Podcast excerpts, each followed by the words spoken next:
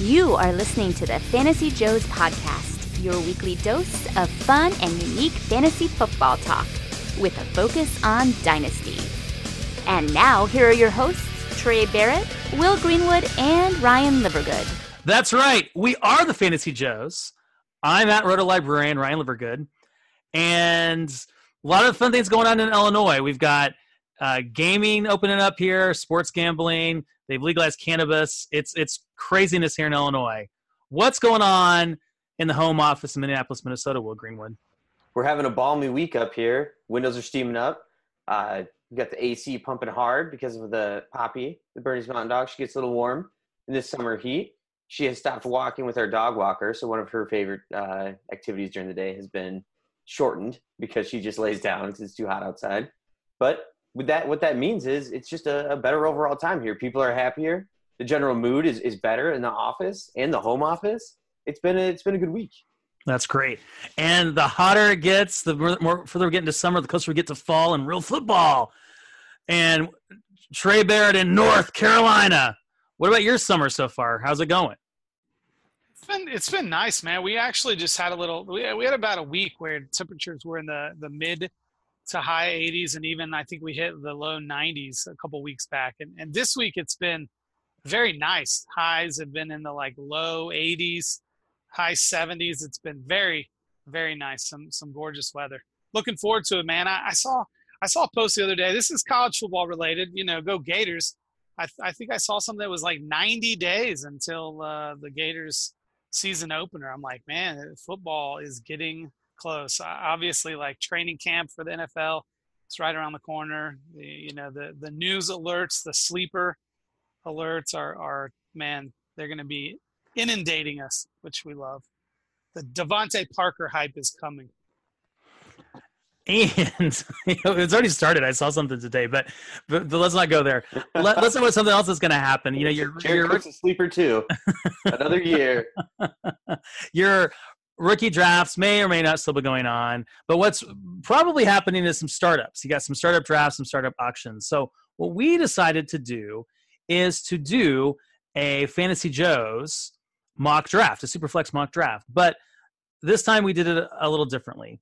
We all three took teams, and what we're going to talk about tonight is not the overall draft, but we're going to talk about how we built our three individual teams. And there's a little bit of a twist to this. We went into it picking a strategy that we wouldn't necessarily have done going into a real startup. So this is a mock draft and it's kind of a mock approach to these drafts and what we learned from a different type of approach. And I think it's a good thought exercise because you may have something that you're comfortable doing. Maybe every draft you go into, it's productive struggle. Uh, maybe you go into every draft, you build a win now team and you out everything later, if, if whether it works or not the first year.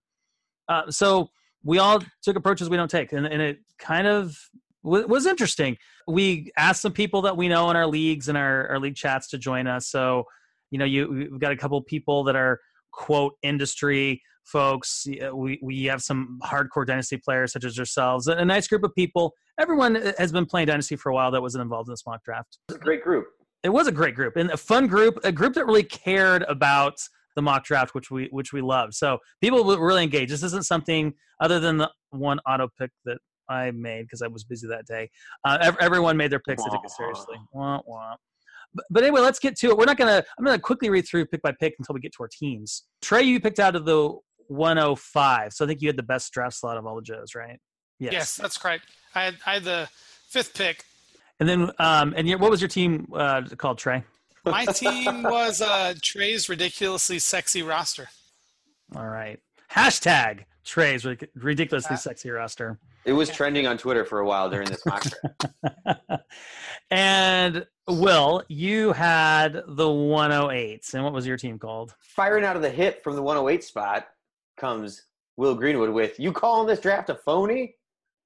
I don't know if you guys ever watched. Uh, I think it was uh, Family Guy back in the day where he got called a phone a phony quite a bit. I thought it was Futurama, but he made like a magic trick where like he took away his thumb as a joke and some guy like called him out the rest of the episode as a phony. So I thought, you call him this draft a phony?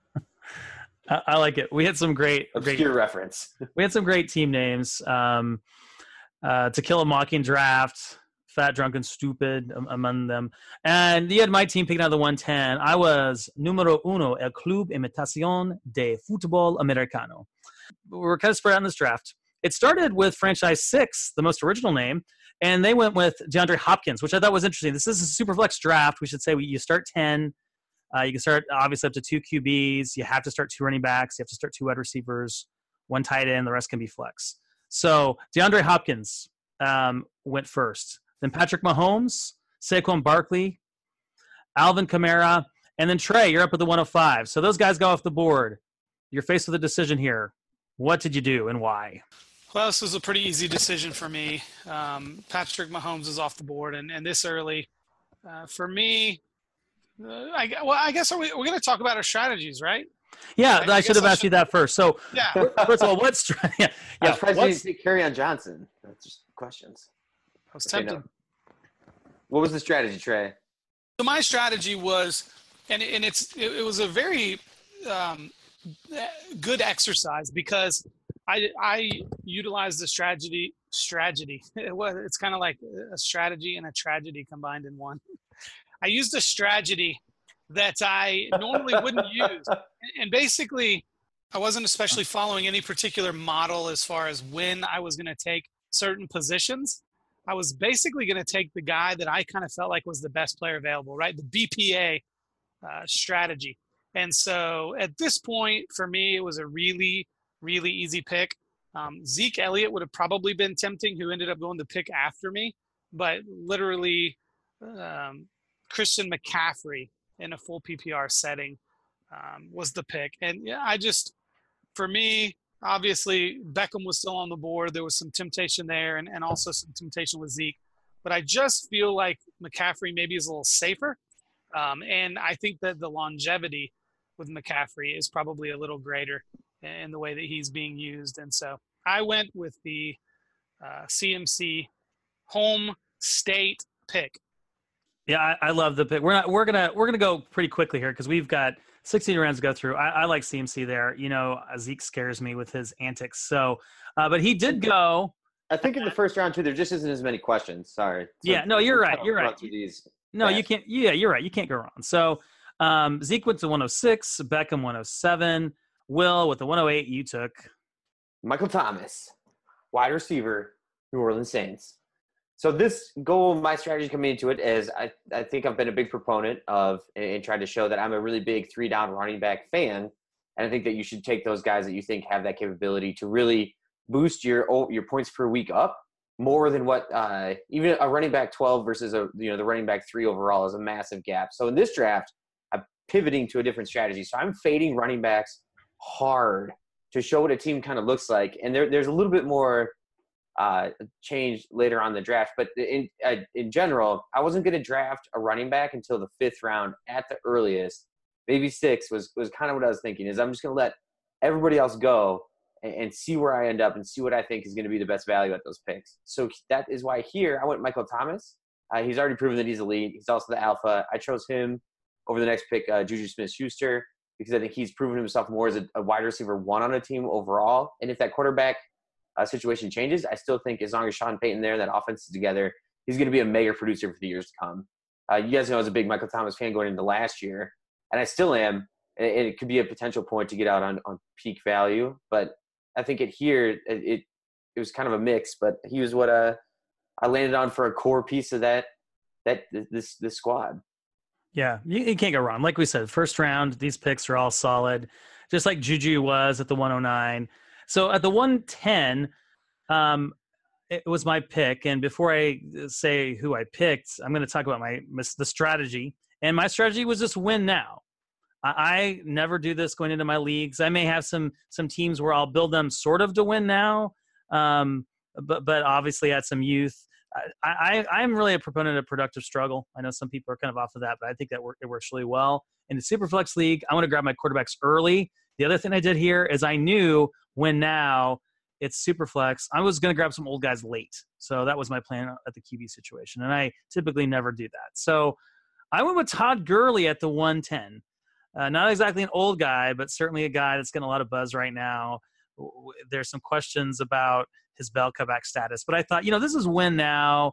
And even if Todd Gurley is 75% of himself this year, he's a solid asset for my team. So I went Todd Gurley. After Todd Gurley, um, two more picks in the first round Andrew Luck and Davante Adams. Starting at, in the second round at the 201, you've got Mike Evans. Then you've got Deshaun Watson at the 202. And then the 203, I'm, I'm on the clock again. Once again, win now. Right before we go to the thing of note is those two teams both went, one team went two quarterbacks, one team went two wide receivers, just to keep in mind for later in the draft. Yeah, no, that's a good point. And it's uh, Fish's mocks on, um, yeah, Andrew Luck and Deshaun Watson. I, I, I like, I, I kind of like starting – uh, my teams the way he started his team. I think that's interesting. Or, or going the two wide receivers. I like that kind of approach too. There's a guy that you sometimes can find in a first round in a draft like this, and that's Melvin Gordon. I, I know, I think as a consensus, the Fantasy Joes, guys, is it fair to say that we're worried about his value beyond this year? I think, you know, we think he's going to produce this year if he stays healthy, but I think after this year, we're kind of nervous about him. I know I am anyway. But once again, I want to win now. I don't really care about next year. So start off with Todd Gurley and Melvin Gordon as my one-two punch at, at running back. I'm pretty happy about that. I mean, and I'm not when I look at this team later. I, I I'll spoiler alert. I don't like the team as a dynasty team, but from, for, the, for, my for my philosophy for, for this win now approach, you know, it's it's it's good good start for that. Easily two top three running backs though potential potential potential.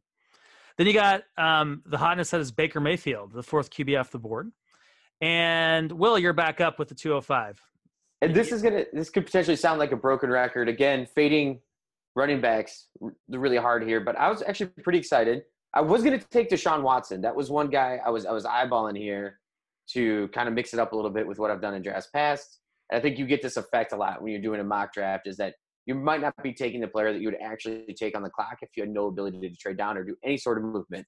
But I took one of my favorite quarterbacks uh, for the near term and long term in Russell Wilson. Uh, to me, that was a very easy pick overall in the super flex and fading running backs. His he's only 30. He just signed a longer term contract, and they're giving him some more weapons. I mean, he, they lost quite a few last year, but uh, maybe that'll you know have him running a little bit more coming this year. But uh, super safe in my opinion, and that's why I took them. Yeah, and and they want to open up the field a little bit more too. The yes, they lost lost Baldwin, but with DK Metcalf and even a guy like Gary Jennings, who you know those guys can stretch the field. It's going to be interesting because they they did get give him some more weapons and they prioritized that. Will you said something really interesting and something we almost always you know preface our these mocks with is that you can't trade. All of us like to trade around. We like to trade back a lot. Um, so uh, you know we didn't say that you know the, the trading back is not an option. But one thing i want to ask you guys observation is it getting harder to trade back? Is that just becoming more and more the thing that everyone wants to do? Or is that my imagination? I haven't done a snake startup draft in a while. Give me them auctions but i would assume so. I don't think it's as it's still possible. I, I continue to be convinced that you have to be very active in sending out multiple trade offers but I've done a couple startup drafts in the last 90 days, and I've still been able to trade down. I, I will have to say that the the the price of you know being able to sell your first round pick for a second, third, and a future first is more challenging because I think 2020 first round picks are being slightly overvalued, especially when you're considering a super flex format, which, you know, if if if we're talking about that, then that's what I mean. We're we're not doing any one quarterback leagues essentially at this point. So I, I think that it's becoming.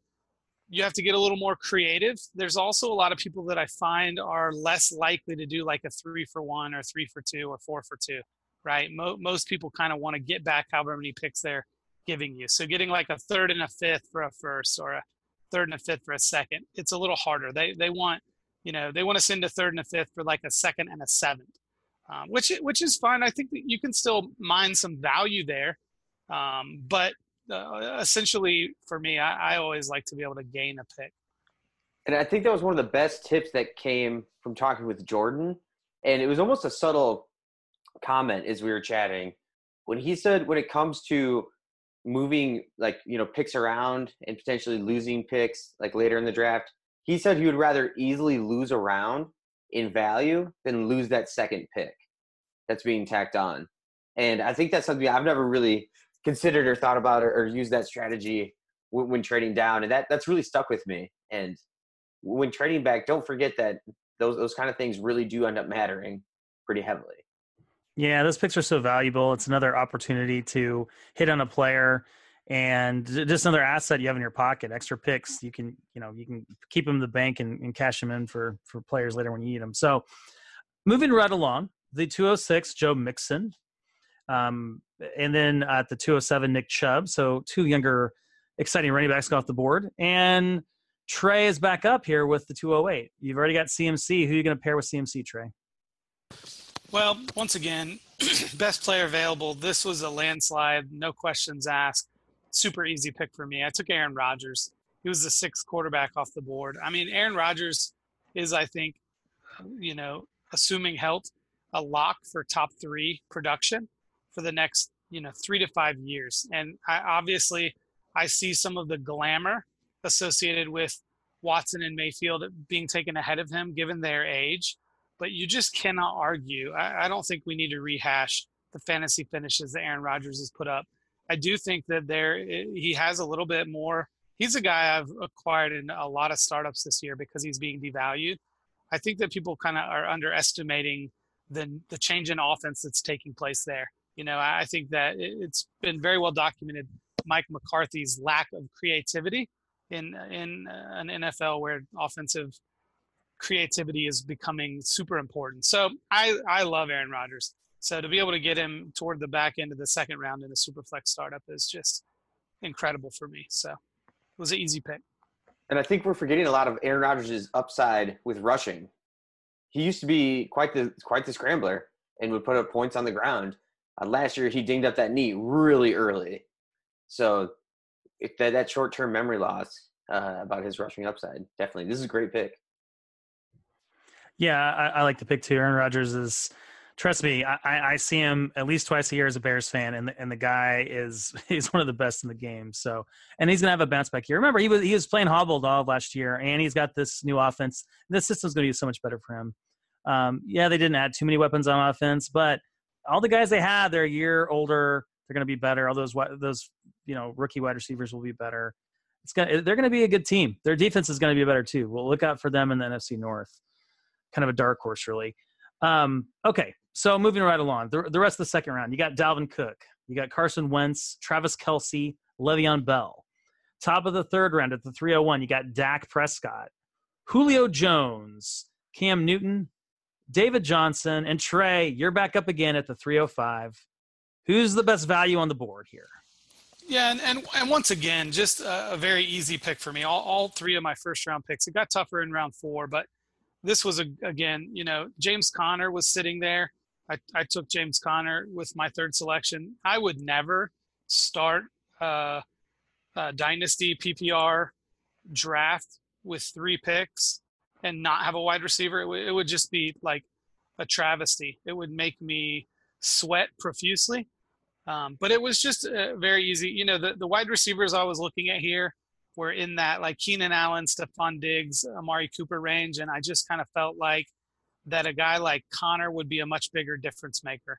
You know, Conner has top five running back upside, as we uh, all know. Last year, I mean, he, was a top three running back when he started suffering with injuries toward the end of the year, and so obviously the usage there in Pittsburgh, and I think that offense is going to continue to churn even without Antonio Brown. Um, so I, I love being able to get a guy like James Conner, who's still relatively relatively young. I still think has some years ahead of him, and if he can stay healthy, I think top. You know, I, it would not surprise me whatsoever if you know eight months from now he is back in the you know top ten or fifteen. He was earlier this offseason. He's he's kind of slid. He was he was really kind of hanging out in the second round and has kind of just slid back um, into the third round. So it was a was a pretty awesome value for me at that point. Best player available again pretty easy pick. After that, his old teammate went off the board at the three the 306, Antonio Brown. Uh, then Keenan Allen and Stefon Diggs. Oh wait, excuse me, I'm sorry, Will. I just I just uh, announced your pick. I apologize. All I- mystery gone. 308, Stefon Diggs. I ruined it for for the audience. You, why, why'd you take Diggs there? Hey, everybody, fading running backs. You'll never guess who I picked here.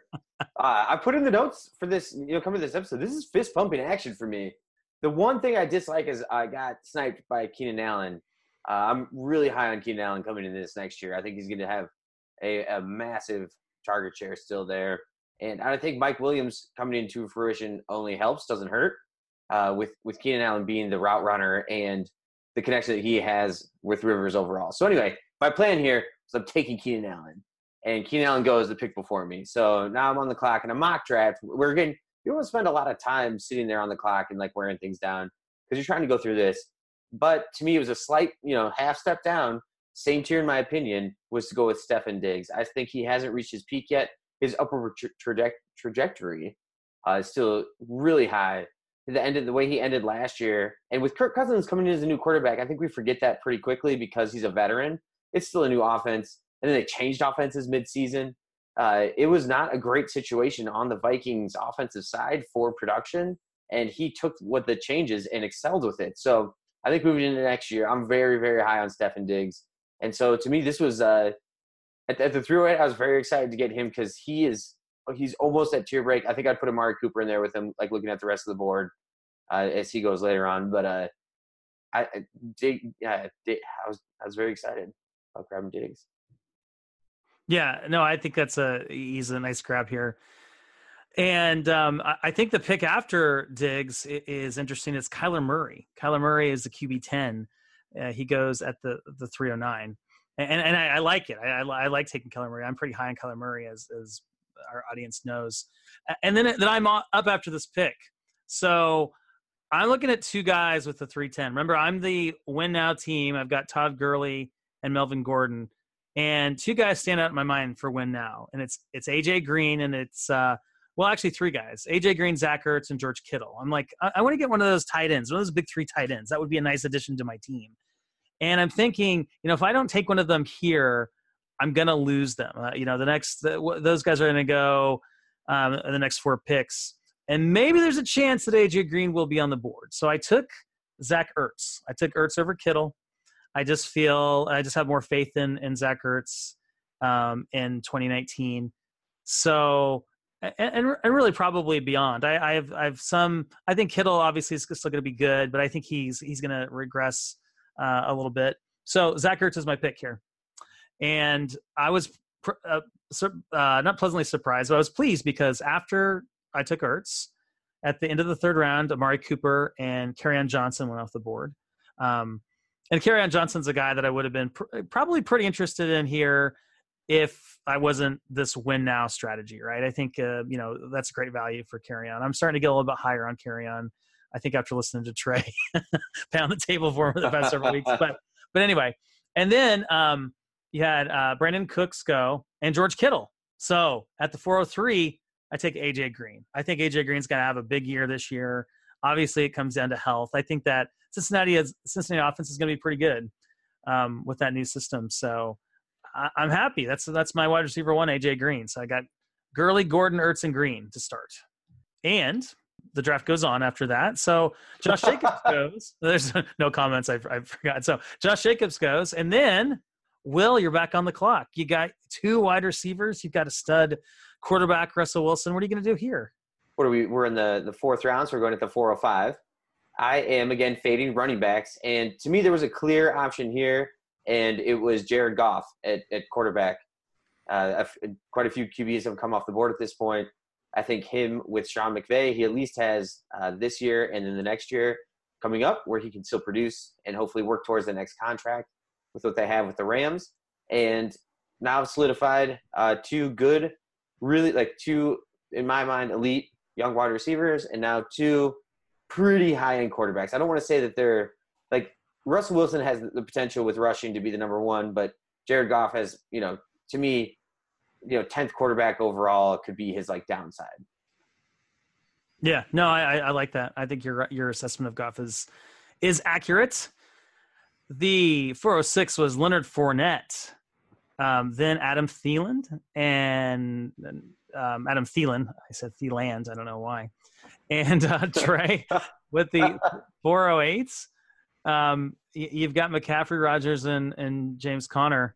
Uh, who you got with the 408? Who you can add to your lineup here? Yeah, this this I remember being this this was the first pick really that I had to kind of stop and think. And essentially, I was sitting here looking at uh, quarterback versus wide receiver. At wide receiver, it was clearly the guy that I took.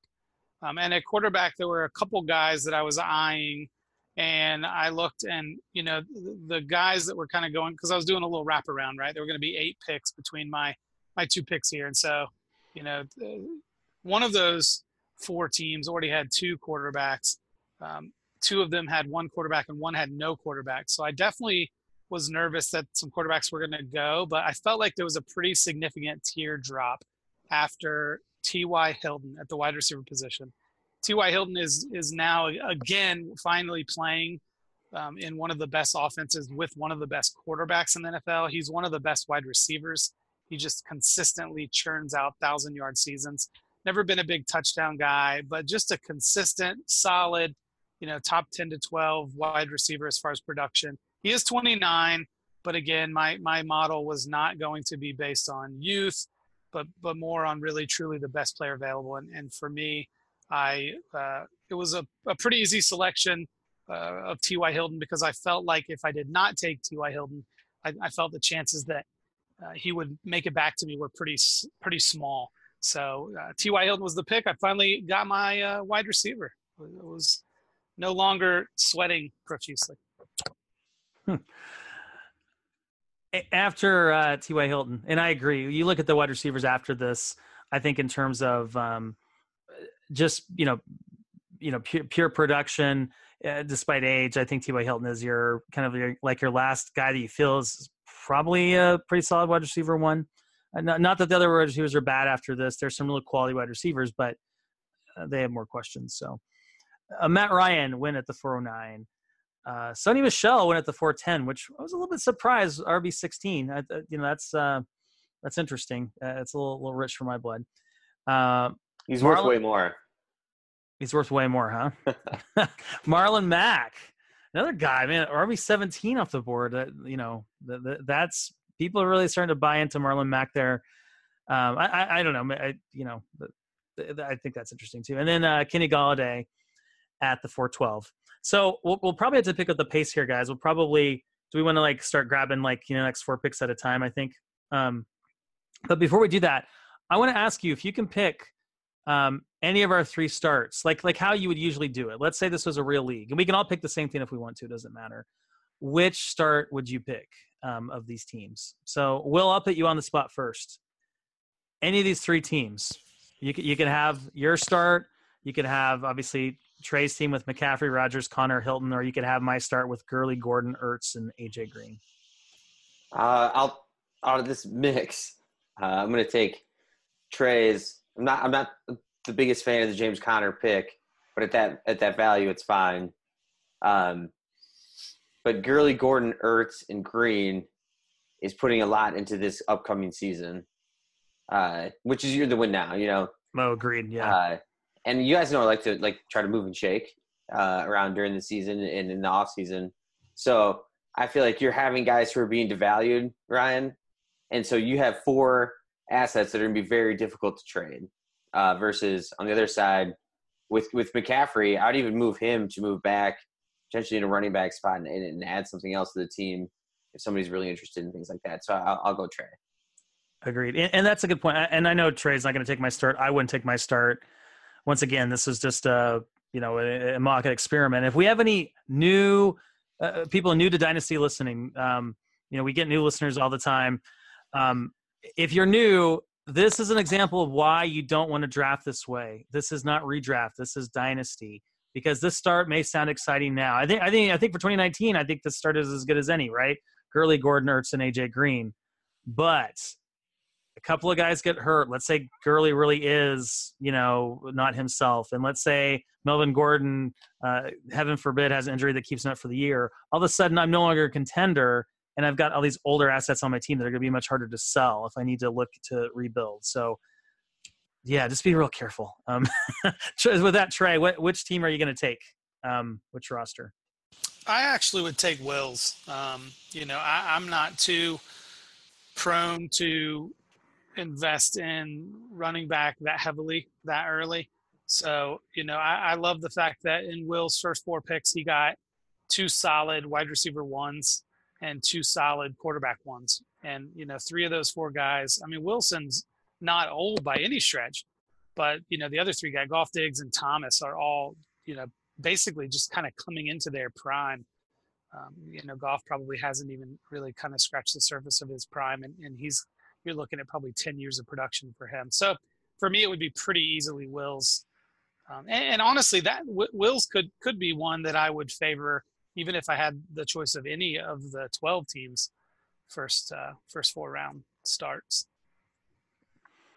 Very good, and, and I too would take Will's team. For me, I, I value getting quarterbacks and I know that that's changing. Maybe this year it's changing a little bit where you can wait. You certainly can wait on quarterback as we see in this draft and be okay. But I really like to secure those quarterbacks early. I like to have a so- solid core of quarterbacks on my superflex teams and to get those two stud wide receivers because it's just harder to get. They're more reliable. I mean, that's the thing. You know, you look at the running backs that get taken early, um, especially in the second round. You know, like I, um, you know, rather have uh, a Michael Thomas or a Diggs than – um, you know, long term than a Joe Mixon, who I really like, or Nick Chubb, I, or Dalvin Cook, heaven forbid. I mean, I love those running backs, but I just think you there's questions about how their longevity in the league. Whereas, you know, Michael Thomas, uh, with or without Drew Brees, he's going to be a stud for a long time, and that guy's a technician, so he's going to have value for a long, long time. Okay, so let's pick up the pace. We're not. I don't think we are going to read picks through through each round. I think that's just going to take too long. I think what we should do is just take the next next four or five picks at a time that um, we made and talk about why we made those picks, maybe some decisions we made along the way, and just our thought process. So, Trey, you want to go first? So you've got McCaffrey, Rodgers, Conner, and Hilton. And uh, who'd you go with after that? How did you keep building this team? Well, I talked about the last pick, kind of going back and forth between Hilton and a quarterback, and so I was pretty ecstatic. You know, Ryan and Cousins went. I would have considered Cousins I don't dislike Ryan, but I'm excited about Jameis Winston. I know that this is kind of a make or break year for him, but I think that everything is on the table for him. I mean, the upside is immense. He has a ton of weapons. He has Bruce Arians coming in, who I think, eh, you know, this is this is his shot. And so obviously, there's a chance that he is not a starting starting quarterback in the league in a couple years. But I think there's also a starting chance he's a you know top 20 startup pick this time next year. So Jameis Winston was my pick in round five. In round six, I took Devonta Freeman, who, for me, I think going into this year in redraft mine, you know, like as far as truly best player available, with with you know Tevin Coleman not there, if Devonta Freeman can stay healthy, I think top ten running back is almost a guarantee for him. That offense, I think last year did incredibly well under um, Sarkisian uh, in his second year as offensive coordinator. There, I, I think that the the, the arrows pointing up on that offense, and I think Devonta Freeman as my RB3 um, was excellent value. In round seven and eight, I went back to back wide receivers. I, I, took Will Fuller in round seven. I think that Will Fuller has an incredible connection with uh, Deshaun Watson. And if you look at his production when he's been healthy, that's the big key is when he's been healthy. But I think he's, you know, a guy that has immense upside. And then I went with Tyreek Hill in the eighth round. You know, a little bit of a risky pick here, but obviously, uh, you know, I, I went later at wide receiver than I normally would have. So, you know, uh, essentially, you know, the next wide receiver that went after him was was DK Metcalf, and then you know Dante Pettis, AJ Brown. So, you know, to add a third wide receiver and get a guy with the upside of Tyreek Hill. I mean, he, he's not even been suspended yet, and you know the Chiefs haven't cut him. So th- th- there's a potential that maybe he does serve four to six games suspension. Maybe they cut him, but I mean, 24 years old with his talent I have a hard time not seeing an NFL team out there not give him a chance. So obviously, you know, I, I don't like what he did, but the upside to get a guy like him in the eighth round. I mean, he he was going in the top, you know, 12 to 15 picks uh, in this draft six months ago. So I, I just couldn't pass on that upside there in the eighth round. Yeah, yeah. I, I think with Tyreek Hill, I mean, I'm not going to go out and acquire him. I think you're taking tremendous risk, but it is all about cost. And if you look at who's on the board here in the eighth round, if you're looking for upside, you know, you can make the argument that DK Metcalf is a better pick because he has quite a bit of upside himself, but there are some questions about DK Metcalf. And, you know, looking at the wide receivers around, I, I think it's, uh, you know, probably good, good place to take Tyreek Hill if you're going to make that, you know, make that bet. Um, I, I, do think there's a chance that he may not ever play again, but the, we know the NFL what they give very flawed people with a lot of talent second, third, fourth chances. So he probably will see the field again. It, it just, you know, what's that situation going to be like? Is it going to be in Kansas City? Who knows? He's certainly a special talent, and hopefully he is getting his issues worked out, and it, some of the stuff is not true that we're hearing. So, Will, you want to talk about your next Can, four? I just want to ask a quick question. Sure, question with yeah. Trey and values on the board. Uh, so you're taking Will Fuller over Tyler Boyd? Yeah, yeah, for sure. And I, I don't mind that uh, whatsoever. I'm, a big Will Fuller fan. Um, his his knee scares me for the beginning of the year, so you're gonna have to be a little bit patient. So, because Tyler Boyd to me is a very like controversial asset to have. Um, so that's an easy for sure for you. I, I mean, I, I I like that and agree with it. Yeah, I just think Will Fuller. I mean, the injury concerns are obviously there, but I mean, he was a first round draft pick he's only 25 years old and i like he literally just turned 25 in april.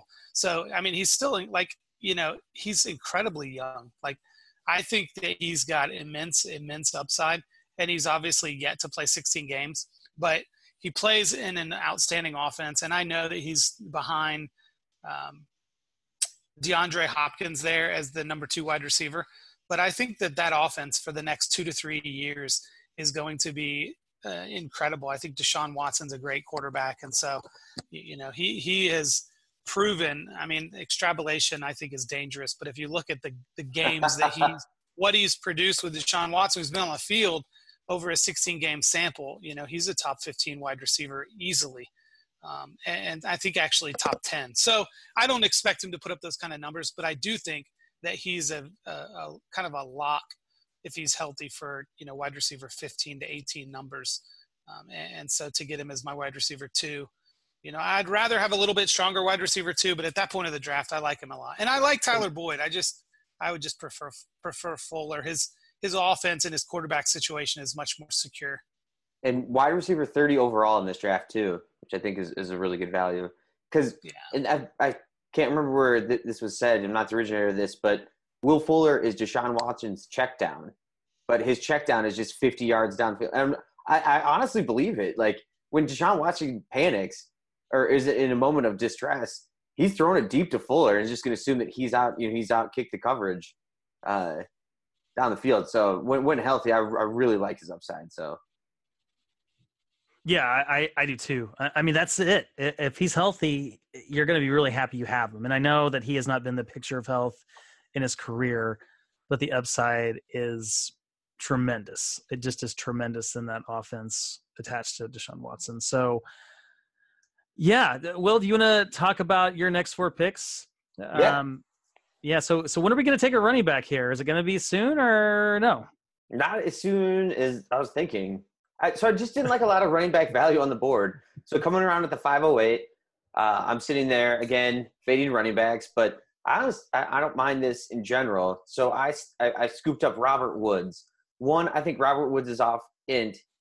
Statistically, it's it doesn't really point to this when Cooper Kupp was out last year, but I think coming into this year with Cooper Kupp's recovery, I think Robert Woods is going to be in for a hot start to the season uh, on this Rams offense, and I'm very excited about that with his potentially maybe increasing value or just producing fantasy points for my team and winning me weeks. Uh, I'm totally okay with that.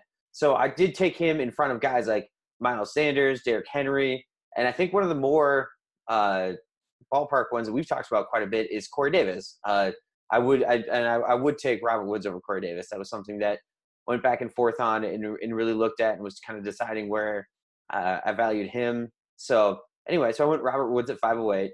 At 605, uh, I came back and I took Josh Allen. So this is now this is now my third quarterback, and this is where in, in my mind, I started to pivot a little bit because I've seen everybody as fading quarterbacks, in, in my opinion, in the Superflex draft pretty hard.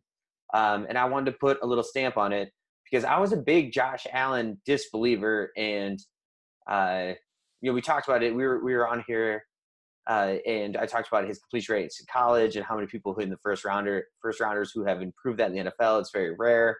But uh, one guy uh, outside of Paul Perdichizzi, who uh, is, a great mind and who I really respect, um, he's had an impact on that. And then Matt Williamson, who you know from the may know from four for four or the Dynasty Blueprint, has Al, has Allen as his number 11 QB overall. So I wanted to take a little bit of a reach here. What my opinion was in the quarterback realm because we're taking Josh Allen at this point at QB 16. So I don't even feel like it's maybe it's, I don't even feel like it's that big of a reach at this point. So just gambling on the upside that he can improve a little bit as a passer and start to hit those you know 10 yard routes better moving in the future. And then we wrap back around to the 708. So the picks I'm seeing going off the board, you know, we're getting a little bit of a quarterback run here, but now I am fully stamping my foot in the ground and saying I'm going to try not to let any other team get a value on a quarterback in the later rounds. So at 708, I scooped up Matt Stafford. So that is right now my fourth quarterback in this snake draft situation. So I'm going to go ahead and uh, assume that in this league, I'm going to be able to move these guys. And I'm okay with waiting uh, completely with the team that I have and, and going ahead and trading for upside maybe later on. But it only takes a, a bye week or two and a loss for a team to really understand the value of a super flex in a league. So I'm starting to scoop scoop up these guys uh, as we move along. So seven eight took Matt Stafford, and he says, I mean, with with uh, the new offensive coordinator coming in, I mean, Darrell Bevell isn't the biggest passing guy guy in the world, but at least it's a change and hopefully for the better because that was a very stagnant and horrible offense uh, recently. And so we'll snake back around 805 to my first running back with Mark Ingram. Um, if I'm fading running back, I might as well go older running back with a clear path to starter touches. And I think he has a really good opportunity for a big workload. Yeah, it's it's interesting. I, I think that um, yeah, part of me was like, uh, you, you, maybe you missed some opportunities taking those quarterbacks because you didn't really need them. But then I look at your other options there, and I, I, don't I don't know if I if I hate it. I guess we'll have to look at see what how your team ends up. Um, eh, eh, but and I think Josh Allen. I think there's some there's like guys in this range that have upside. Um, and I I'm not. I think Josh Allen is a fine pick there a couple other guys that are in this area. You've got Mitch Trubisky, you've got Lamar Jackson, those younger guys that, that really could pop, and they're interesting values. And and we are seeing that with these drafts now, these super flex drafts where quarterbacks are sliding down the board, where you can you can get your QB one in the sixth round. That's pretty crazy. So, um, so my my next four picks. Remember, I'm this win now team. Um, five ten was an auto pick because I was I, I think I think I I looked and I thought, oh, I got plenty of time until I pick again, and I got busy. I believe it was the weekend, and then it's then like an hour or two after the clock expired, I looked. I'm like, oh, I guess I've got Damien Williams on my team. but it's not necessarily. It's probably a guy I would have considered. Great, great win now pick. Yeah, great, great win now pick because he's a guy that if he, you know, if he hits, then I'm, you know, if if he is that RB one in Kansas City this year, and I know some people have questions about that. I'm going to love it. I, I like Damien Williams a lot in 2019. After 2019, I don't like Damien Williams at all. So for my win down team, it's kind of perfect. Uh, then I needed to add uh, second wide receiver, so I, I grabbed Cooper Kupp. I am worried about his recovery that he's he might start off slow, but wide receiver 22, I like that in the sixth round. I'm, I'm I, I do love me some Cooper Kupp, so that's cool. Um, then in the seventh and eighth rounds, I I got to get my quarterbacks here. Uh, quarterbacks are starting to go off the board. And just like I planned, I'm like, I'm going to get my veteran quarterbacks. This is a one now team. I got Big Ben at the 710. And I was hoping that Philip Rivers would have uh, came back to me. He did not. But Drew Brees was there, so I grabbed Drew, Drew Brees is the 23rd QB off the board at the 803. So I got my quarterbacks, I got my running backs. Um, got my, you know, I've, I've kind of got my my starting lineup here just almost assembled, and I, you know, I'm if I'm win now for 2019, I'm happy. Beyond that, maybe not so much. So it, this is the most interesting thing though for me, guys, is the the QBs and just what what we're I've seen this in other superflex drafts this year too. It, it, it seems to me that even in leagues where people tend to uh, would wait in the past, you know, after the fourth, fifth round, QB was tough, but we're in today's NFL in this league, it's it's really not so bad. You know, you can go, you know, even in the eighth round, you know, I took Brees. you had Marcus Mariota going, Derek Carr, uh, Dwayne Haskins. Those aren't bad options for, you know, QB two if you had to, right? Definitely not for QB three. I don't know. I just think it's interesting. Yeah, I've always said that it's it's in a super flex league. The cheapest you'll ever acquire quarterbacks is in the startup, and you know my my only thought would be to to to get a guy like Rivers or Roethlisberger or Brees as your quarterback too would concern me a little bit. Obviously, your strategy was win now, and and so that it fits that strategy perfectly. The the only problem with some of those quarterbacks in that range, other than you know those you know the the Brees, Rivers, Roethlisberger, Brady type, you know the Marcus Mariota, right? Like if he struggles this year, does he even start the entire year? Do they extend him? You know, Derek Carr, same thing, right? Do the Raiders? We know the Raiders are going to have a top ten pick next year. Jon Gruden's going to be there for the next 200 years. So there's we know that the 2020 quarterback class has some strength at the top. So they could very well move on from Derek Carr. You know, Dwayne Haskins, Nick Foles are the next couple guys off the board, then Brady and then Rosen. So you know that you're starting to get to the point once you pass like even Garoppolo. I, am I'm not convinced of his long term. So th- there are definitely a lot of quarterbacks with warts, and so for me, even looking back, for me, even though I would have made my picks early on much differently, when I took Will Fuller, yeah, I would have I would have definitely taken a quarterback there. There's no way I'm passing in the seventh round only having two quarterbacks. I would have taken a third quarterback there. But but again, for you know, for me in that position, I I wanted to take the best player available, and so you know, uh, I was Will Fuller was going to be my wide receiver two and starting for me every week, rather than a quarterback three, which is kind of like a streaming kind of backup um, option. So, uh, but but I, I think that yes, there are more viable options, and quarterback scoring has a lot to do with it too, right? If it's four points versus six points, you know, is it full PPR versus half PPR? So,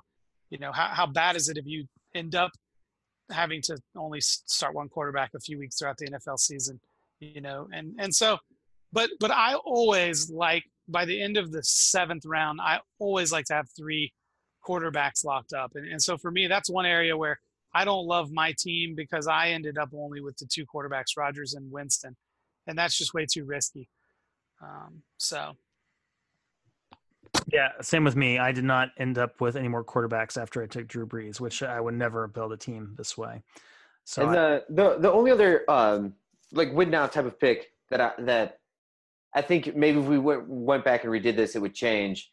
Would be replacing Cooper Kupp with Lamar Jackson, or or some you know taking taking a quarterback because his rushing upside is immense, but his long term value is real questionable right now. And Cooper Kupp to me, he he tore his uh, his knee up pretty like late into the season overall, and so I don't see him having like a hot start for a win now team. Would be the would would be a pivot. Yeah, I, and I I did think about that, and I, I looked at my my options, and so Sammy Watkins went a couple of picks before Kupp, and I really had my eyes on Sammy Watkins, and, and he went. And then I looked at the other, look at the wide receivers that went after, because I was, I was thinking at that point, well, I, am like, I still can wait on the quarterback, so I don't need a quarterback here, but I, I do need to get a, another wide receiver. I have to start two wide receivers. So I really was kind of laser focused on wide receiver. And once again, you know, th- this is not how I build teams or approach it anyway. But for this like win now team, I'm like, I, I got to pick, like I'm picking starters because I'm just trying to win this year. So um, I'm like, do I want to go with Chris Godwin? Eh, I'm starting to get a little bit higher on on his um, uh, prospects this year. Um, but but no, there's still some risk there. Mike Williams, the same thing. A Rob, maybe I should have taken A Rob there. Julian Edelman in hindsight, but I, I, do like Kupp. This is probably a bias of mine. Oh yeah, yeah. But but well, I think you're I think you're right. I think he's going to start slow. So maybe that's you know looking into our crystal ball into the future. If he starts slow, pay attention how he starts because maybe he'll be a good buy low candidate early on in the season. Maybe his owners will be like, "Oh, I got to move that, on." That, uh, is I have it marked. Like, watch how Kupp starts, and if he starts slow, start blasting out offers. And that, uh, that's probably a pretty popular narrative. I don't think this is the first time. but hearing. I want I want like start slow to like week seven.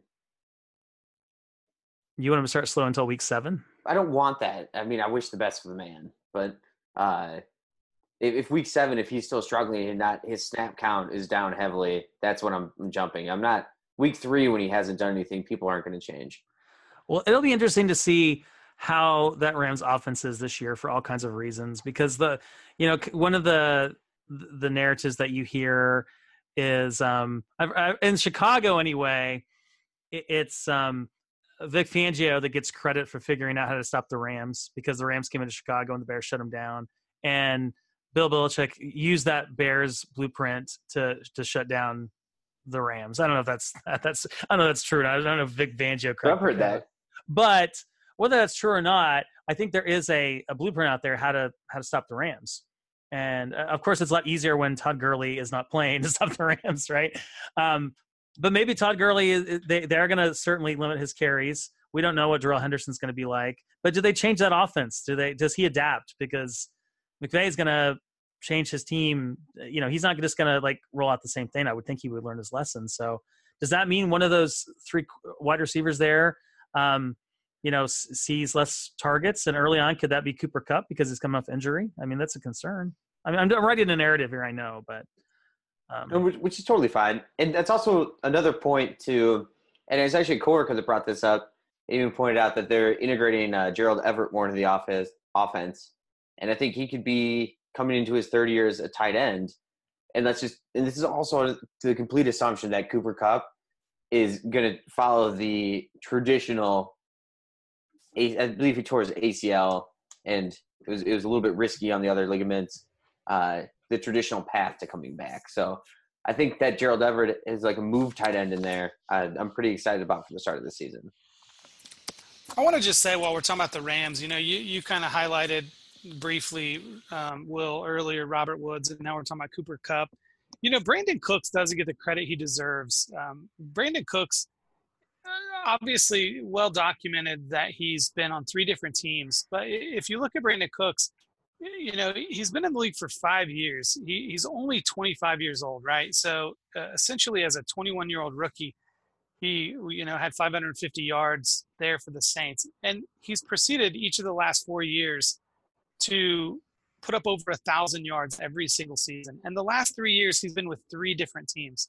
I mean, it, when you when you think about this day and age and look at wide receivers changing teams, it, it's just incredible the production he continued. I, I love Brandin Cooks he's he's one of those guys that I've acquired in several places this offseason. I, I think you know he went as wide receiver 12 in this mock, which I love to see. I think he's finally starting to kind of come around and get the credit he deserves. But you know, I, feel like in in some way, shape, or form, he I think contractually he's the one that I think right now um, is locked up the longest term there in LA.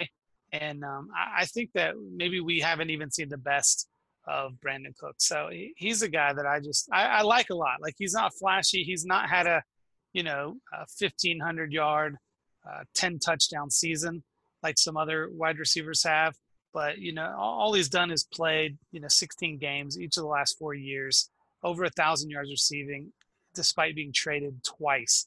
And, and you know the other thing that I think is pretty remarkable is you know he's he's garnered a first round pick three times, right? The Saints took him in the first yeah. round.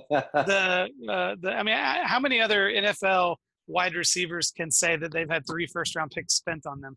So uh, anyway, I just little shout out to Brandin Cooks love. He, you know, and I've seen in some drafts and in some leagues he's acquired, I think, a little bit too easily, too cheaply. So he, he's a guy that I'd be looking to acquire um, in in your leagues if he's not being given the respect that he deserves, at least in, in my opinion.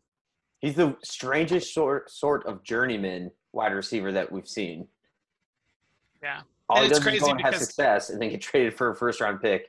It's just yeah, and I think very odd. It, it, it's either teams are undervaluing him or something we don't know that's happening to Brandin Cooks that he's capped out at like what like 11 1200 yards? And put it this way he, he's a year older than calvin ridley.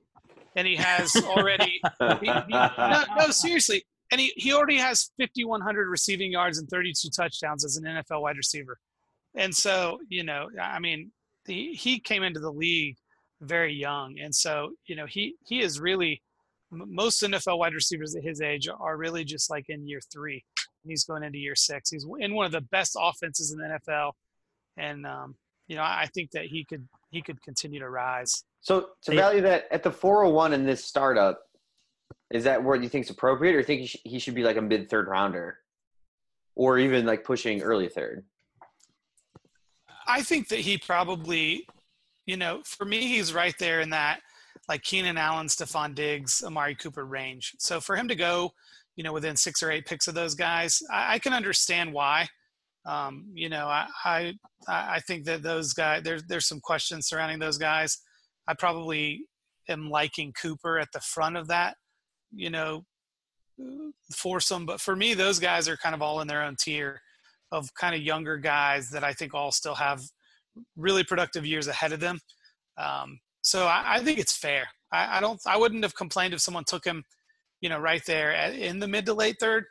Uh, but I'm not going to say that at, at, as the 12th wide receiver off the board in the super flex league at 401. I, am not saying like, oh, that's late. You know, I, I think that's a good spot for him. Uh, maybe, maybe which it's which is totally fine. Yeah, maybe it's because and this and this is okay. So I looked at his finishes in PPR for, between 2015 and 2018, four seasons. He finished 14th, 11th, 15th, and 13th. So you're pretty much guaranteed he's going to be a top 15 wide receiver. That's pretty great. Uh, but maybe it's because, you know, like people can see a guy like Keenan Allen or, or Diggs being like a top five wide receiver. And people look at him and they think, okay, I like Cooks, but he's going to be a low end wide receiver one, high end wide receiver two. I want that on my team. Yeah. you can get him for. I mean, that yeah, maybe he's not going to be the overall, you know, top three, four, five wide receiver, but man, you know what you're getting eh, that consistency. yeah. So when did that get boring? Yeah, those finishes. You know, but I, I, yeah, I'm, I'm with you. Uh, I, I think Trey that I Cooks this guy I really like, and he's just you know kind of steady Eddie, and um, you know, high end steady Eddie really. So he's a great player guys, we kind of want to kind of run through the the rest of our teams, or maybe we just talk about like what the final team looks like because we had eight more rounds. I don't know, or, or if you want to highlight some some decisions you made in rounds nine through sixteen. This was just a sixteen team mock draft, of course, or sixteen team, excuse me, sixteen round mock draft. So, uh, other other thoughts, observations? Uh, who are you guys rolling down to starters?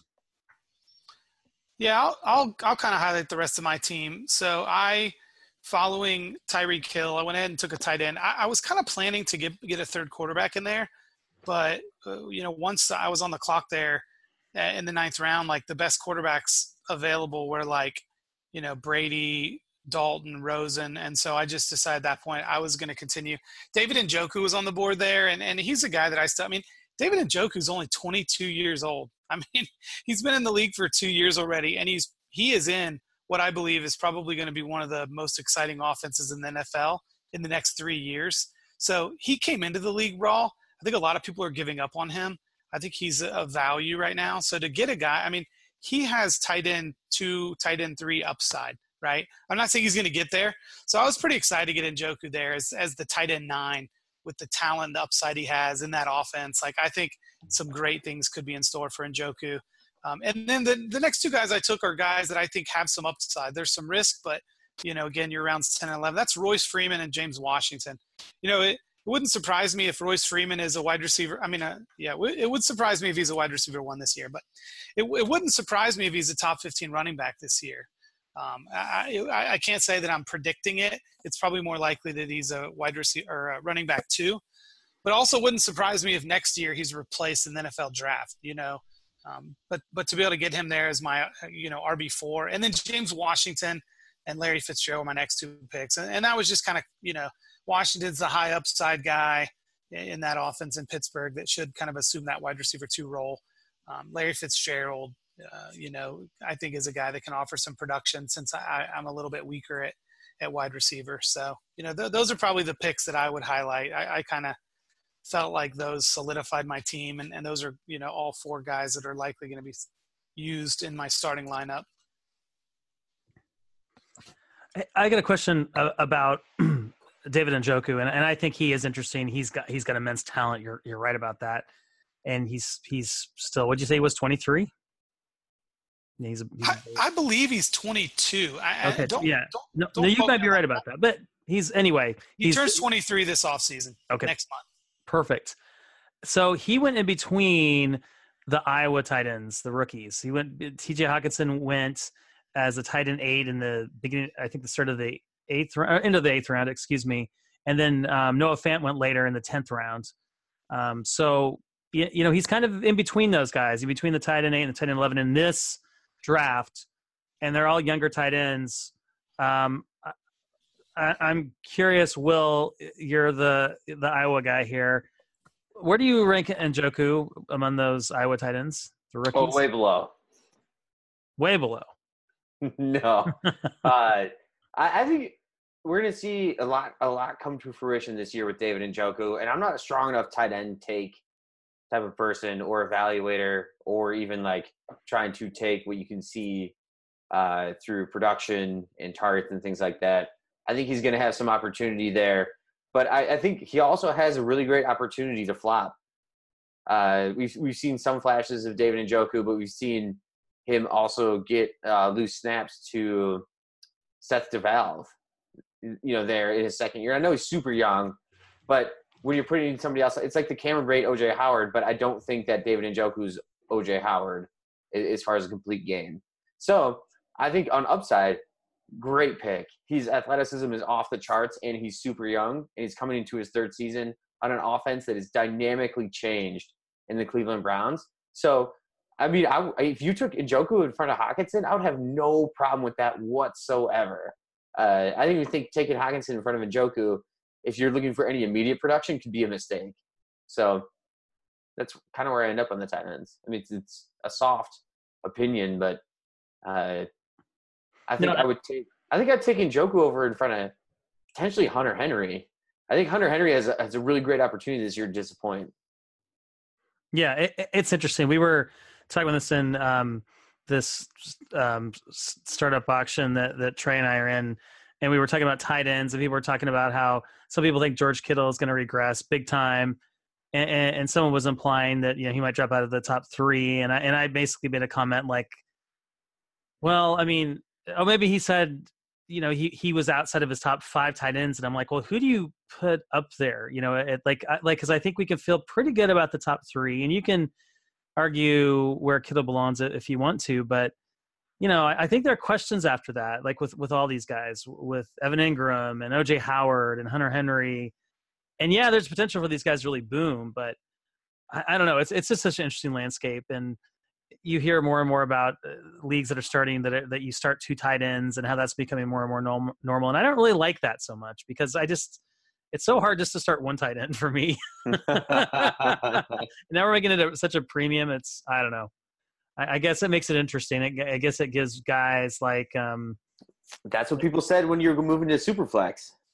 Yeah, yeah. I guess that's true. So so anyway, um, well, let, why don't we move on? And uh, um, Will, do you want to talk about you know some some of your later picks here? How you finished making up your team? Did you get any more running backs at all? How many did you end up with total? Uh, so yeah i scooped up some super big values. Not, not not really. So mark ingram was the 805 swinging back around to the 908 I, I went ahead in ppr picked up james white. And this might be up there for one of my bigger regrets of the draft but looking at it, it, it might not be as bad but I, I wouldn't have minded taking like Chris Carson with a clear, at least opportunity to the starting role there in Seattle. Let's say Rashaad Penny takes a little bit longer to develop. He still has a very very massive role, but I really, I still am a, a fan of James White. So taking him in the ninth round at the 908, we're pretty far into this draft. Uh, I have no running backs and it's PPR, so I feel like that's a, at least a safety pick. And then this is where the the kind of pivot happened too. And Ryan, I wasn't really thinking about your team because we talked a little bit about our strategies beforehand, but uh, I, I, I kind of went into a mode where I was like, okay, I want nobody to get any more of the value QBs. There's very few left, but coming around to the next time, I just took Joe Flacco. I feel like he has a couple years starting in front of him. I'm not overly concerned about Drew Lock and a second round QB coming in and taking over. Uh, overall, I still think Joe Flacco is a good enough QB to be a starter for the next few years. So, and then it swung back around uh, from the 10th to the 11th. And again, this might have been uh, a little bit getting too gung ho into the nobody's getting a value pick. So, Eli Manning. And again, uh, this is or, or, this is just not one that I'm overly proud of. Uh, overall, I think I could have scooped up another running back here or an older wide receiver to fill one of those roles. Like I look at the players that went after him. Uh, I think this was a mistake. but I was still like, I'm, I just don't want somebody to get Eli Manning and be able to start him at any point. I want people to have to trade me. Uh, this is, I thought, created a very interesting team. So I, I scooped him up, and then I went Duke Johnson in the 12th, and that was just gambling on a trade, and that he is going to eventually switch teams here in the near future. So uh, I, I, he has no clear path to starting in Cleveland. He, he gets some fast down work. He's still holding out and asking for a trade. But in the 12th round of a startup, with his profile, and, and he's finished as an RB1 in the past, oddly enough, in PPR. So I wanted to scoop that up. Uh, Andy Isabella, this comes from one of the 4 for 4 articles where he has a really great, uh, basically percentile chance to produce in his first three years in the NFL. So I went with Andy Isabella uh, in the 13th, and then Devin Funchess, 14th, upside touchdowns. Uh, Mark Andrews is my only tight end in the 15th, and then finished it off with uh, Chris Thompson from Washington. Hey, for, for your only tight end, the guy you took in the 15th round, I you know, your Mark Andrews is starting to get some buzz, and I'm intrigued by Mark Andrews. Of course, there's a chance it doesn't work out because they've got some other options to tight end there in Baltimore. But I think that's a that's a good late round tight end pick, you know, and a guy that's you know second year that showed some flashes. And I also realized I just ran through the whole rest of the list, but I figured let's, let's, let's bang it out quickly. Oh yeah, yeah, that was the idea here. So, yeah, well, I'll talk, talk more about your QB picks when I talk about my, my picks. But uh, Trey, you have any reactions to any of these well, later picks? I have to comment about D- D- uh, Duke Johnson real quick. I, you know, I'm beginning to really. He's kind of a do not. He's kind of a, becoming an avoid for me. You know, he he's been. You know, I, I think that there was a story that just came out yesterday that I read, and and essentially like he said now he is citing irreparable harm to the relationship because the the front office put him on the trade block. Like he's like I want to be somewhere I'm wanted. And you know, to be honest to me, that's just not like running backs are so replaceable and I think that teams that could potentially be trading for him are kind of like well what happens when we want to trade him like then he's you know I, I just think that anytime you hear a player saying those kind of things. I mean, you have to realize if you're a player in the NFL and you're under contract, you're an asset, and they could trade you at any point in time. And so I kind of feel like, and I'm, you know, I'm kind of thinking. You guys remember in draft day where the uh, the quarterback, what was his name, Bo, Bo, um, oh shoot. Anyway, he's you know he, he starts sliding in the draft and he storms out, and and P Diddy, who's his agent, goes out there and he's like, man, you got to get back in there teams don't want to see someone that gets rattled. You know, I think it's kind of same thing. Like, who wants a player on their team that's going to be complaining about being put on the trade block? So I just, and it's it's kind of sad because he's been pretty productive, especially in in PPR formats. But you know, he's just a guy that for me, I, I just don't. You know, I mean, I guess if you're on waivers, it might be worth taking a shot on. But I just, well, in his in his defense, he is showing up. I mean, he he is showing up. Um, you know, you know, and participating in team activities. So it's not like he is. Uh, yeah, like, no, like of course he last year. So well, but because he's I, I not mean, a big enough start, I no, mean, I he doesn't. Right. Nobody's not going to get paid. But to to go on record and say to the media like I'm upset with the organization because they put me on the trade block. I, I mean, come on, man. Like, I get it. Like your feelings are hurt, but let's like, dude, it's it's business, and I just, and, I just, and, I think that's a bad look. And I yeah, think there's a I lot of front offices. I think there's a lot of front offices, especially front offices that you kind of want a player to go to, that are going to look at that and be like, no chance. There's just too many options at running back. That they're just, you know. I, I well, he has decent money coming to him too in Cleveland. Yeah. So if anything, I'd be like, oh yeah, I'm totally gonna relax and not like get a bunch of concussions and tear like both knees up, and I'll I'll take my contract and then maybe when I'm like slightly older, sign another deal. And if, if playing time's the issue, somebody will start you eventually for the right price. Uh, but he was so he was running back 43 overall, which I, I have no problems with there. Like um, kind of kind of where he's coming off the board. So oh, and and the other thing too, let's say he gets traded to you know you hear Tampa Bay floated out there or something like that. There are some situations where he's a talented running back. If he gets traded to the right situation, his value could spike. And even if you don't want to keep him on your team, he could be a guy you could flip. I mean, he gets traded to the Tampa Bay Buccaneers. You don't think his value, you know, spikes and you can you can flip him for for something but better? What oh, I think team, you could. What team loves bloated running back contracts? Duke Johnson's going to the Niners. they yeah, they could use another running back. That's for sure. Uh, man, uh, let, let me talk about the rest of my team quickly. So I'm win now, and well, it's funny you mentioned you know Joe Flacco because I was thinking in the ninth round like oh I, I need to get probably a, like a third quarterback for my roster, but then I see Chris Carson sitting there, and I'm like you know eh, eh, for a win that team Chris Carson you know right now he's the Seattle starting running back sign me up. So I took Chris Carson, and, and there was another guy I almost took there. That's Darrell Henderson, and I'm like this is win now, but man, maybe I should I should handcuff Gurley with Henderson Eh, you know, if, if this were a real team to play out, it would be nice to have Henderson. So I drafted Henderson in the 10th round. So I missed my window at Flacco, and then you took Flacco. So, and then coming back around, I had no chance at Manning because you took Manning. So then Dallas Goedert is on the board in the 11th round, and I'm like, well, what if what if Ertz goes down? Then Goedert's going to be you know a guy that's going to step right in. So I'll, I'll handcuff Ertz with Goedert. And this is my win now team. This is my one chance, guys, before my team just goes to the toilet. So I got to handcuff my, as many people as I can. So I did that. Um, then the rest of the guys I took, I, you know, I took Deebo Samuel, wide receiver 46. I think he has a chance to contribute in 2019. Um, LeSean McCoy, uh, you know, shady in case he has uh, anything left in the tank.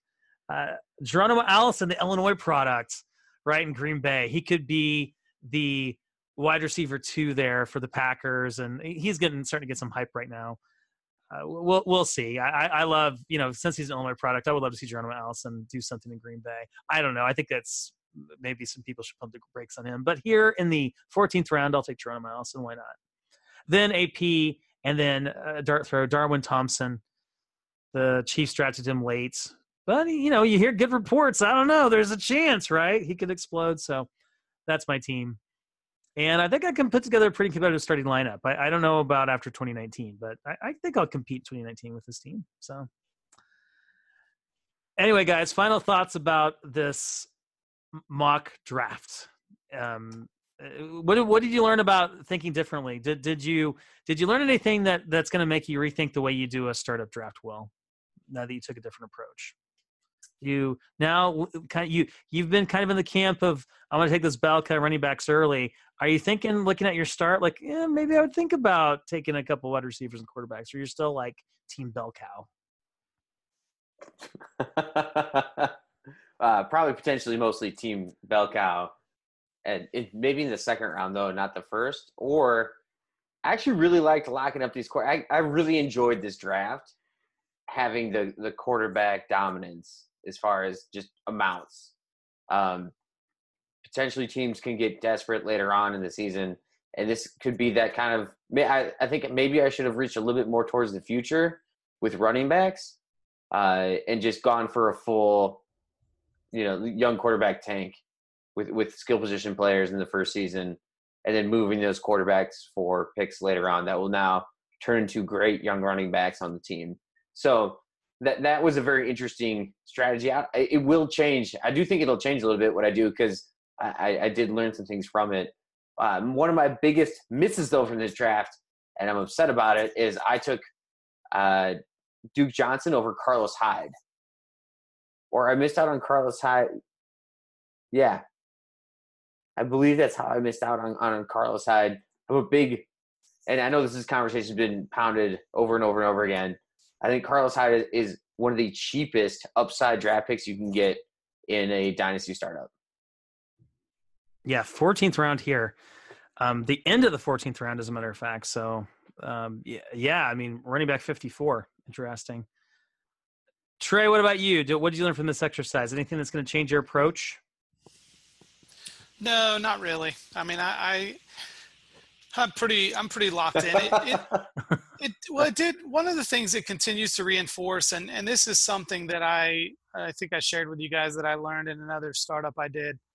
Um, one of the ones I was referencing earlier is you know when when you are moving around and, and trading down, you know for for me, you know referencing those those trades where guys wanted to do two for two, right? So they they wanted to not give they they didn't want to give a, a fifth and a seventh for my third. They wanted to give a a fifth and a seventh for my third and my tenth. But but what I did in, in those in, in that particular or, um, draft I remember there was one in particular that I had like 13 picks that I'd made by the end of the 10th round. And then I didn't have another pick. I think between rounds 11 and 15, I only had one draft pick and then picked again in round 16. But the great thing was that my targets in that range were like Damien Harris and Alexander Mattison. And I got both of those guys. Like I would have taken them in the 11th round and I got them in rounds 13 and 16. And so, you know, the, there's that moment in that draft where you've made 13 picks or 14 picks. I can't remember which it was before the end of round 10. And you're kind of like, crap, I don't pick for like, you know, 35 picks. It was some obscene. But then as picks were coming across my email, like, okay, I wouldn't take that guy. I wouldn't take. And it was like all of these picks. And I kind of began to realize that rounds like 11 through 15 are kind of like a no man's land for me in startups. Like the, the drop off between rounds like 8 through 10 and rounds like 11 through 15. So what it said to me is kind of kind of know where ADP sits and know where those zones are. And when you do look to trade down, you know maybe maybe you're trading down from the second to the third, and you're picking up like a sixth. Well, see if you can get like a a, a 10 and 12 swap in there too, right? You, you may think, well, moving up from maybe the early 12th to the late 10th is not a big deal, but when you start to look at the players in that range of ADP, it is a big deal. So I I think for me, and, it, and this kind of reaffirmed that if you start looking, you know, here in in you know the rounds 11 through 13, there's you know it's just really hard to find guys that you're pretty confident about clicking in your starting lineup. Yet, you know, if you take three quarterbacks in the first 10 rounds and it's a 10 starter league, you're starting guys in round 11 and 12 that you're selecting, and that's without injuries, right? I mean, maybe you're selecting if there's an injury or two, you you might be starting a guy you picked in round 14 so, you know, anytime you can get two or three extra picks inside the top 10 rounds, um, I think it's a, a, great opportunity to really upgrade your roster. Um, so that that's kind of my this this um, draft kind of reiterated that to me because when I got on the clock in those rounds, you know, after essentially round 10, you know, you're looking at your options, you're kind of like, holy cow, like, I mean, it's like close your eyes and just pick. So, I mean, there, there's guys I liked better than others in that range, but you you know what I'm saying. Yeah, the recent DLF podcast it, it has to do with auctions and auction strategy, and th- this is not an auction, of course, but, but but one of the things that Ryan McDowell said on that was that with you know auctions are so unique because it's you, you can do things to prepare for the auction and kind of guess what values are, but you don't really know how guys are going to be valued until you start the auction. It could be a couple people that can totally throw things off. Whereas when you do a like a a snake startup like this, yeah, you don't know exactly who's going to be picked where, but you generally have a pretty good idea. Like you know that that where you pick, there's going to be maybe like six or seven guys in that range that should be there, and that is the advantage you have for a, a draft like this is that you can prepare and sit down and do mocks like this and and, and really know ADP and, and plan accordingly. So I, I think that that's a, a, good reminder for me, and, and that's one of the things I I was forced myself to do with this draft, with the idea of I'm going to win now. Where do I think those quarterbacks going to land? And I was confident that in the seventh and eighth, I could get two veteran quarterbacks I liked for my team, and I was right. And that had to do with planning. So we talk about planning for an auction. You can plan for a startup draft like this as well because because you can have an idea where guys are going to go, go off the board. So those things kind of tie in hand in hand. So for me, it's just about being prepared and planning and being engaged. Because if you don't, if you're not engaged, uh, the system will pick for you after several hours. so, so, anyway, I'm a huge um, proponent of auction, and especially when you can trade trade auction dollars in in that draft for potentially new first round picks.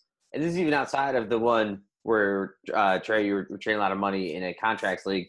Just a straight up dynasty startup auction to set the market because I was in one where it was a 14 team super flex league. Setting the market on a first round pick was a very, very fun and interesting process. Like those kind of things. And then you learn a little bit more about your league mates. The, the, the chat's going uh, significantly heavier, in my opinion. And I, I, feel like a snake draft is not the best way to value picks. It's, it's a really good, great way to gain value if you know what you're doing to trade down and get those picks later but an auction brings out the true like economy of a dynasty league, and that that I, I really enjoy that. Yeah, auctions are are the best. And with that, let's get out of here, guys. Um, we are at FF Joes on Twitter. We're the Fantasy Joes. We appreciate you listening. You can also become a Patreon supporter. Go to patreon.com slash fantasy joes and check it out. Patreon supporters get a bonus episode twice a month during the off season, so you want to check that out. So on behalf of Trey Barrett and Will Greenwood, I'm Ryan Livergood, and we are the Fantasy Joes. Scoop yourself up and quad me over.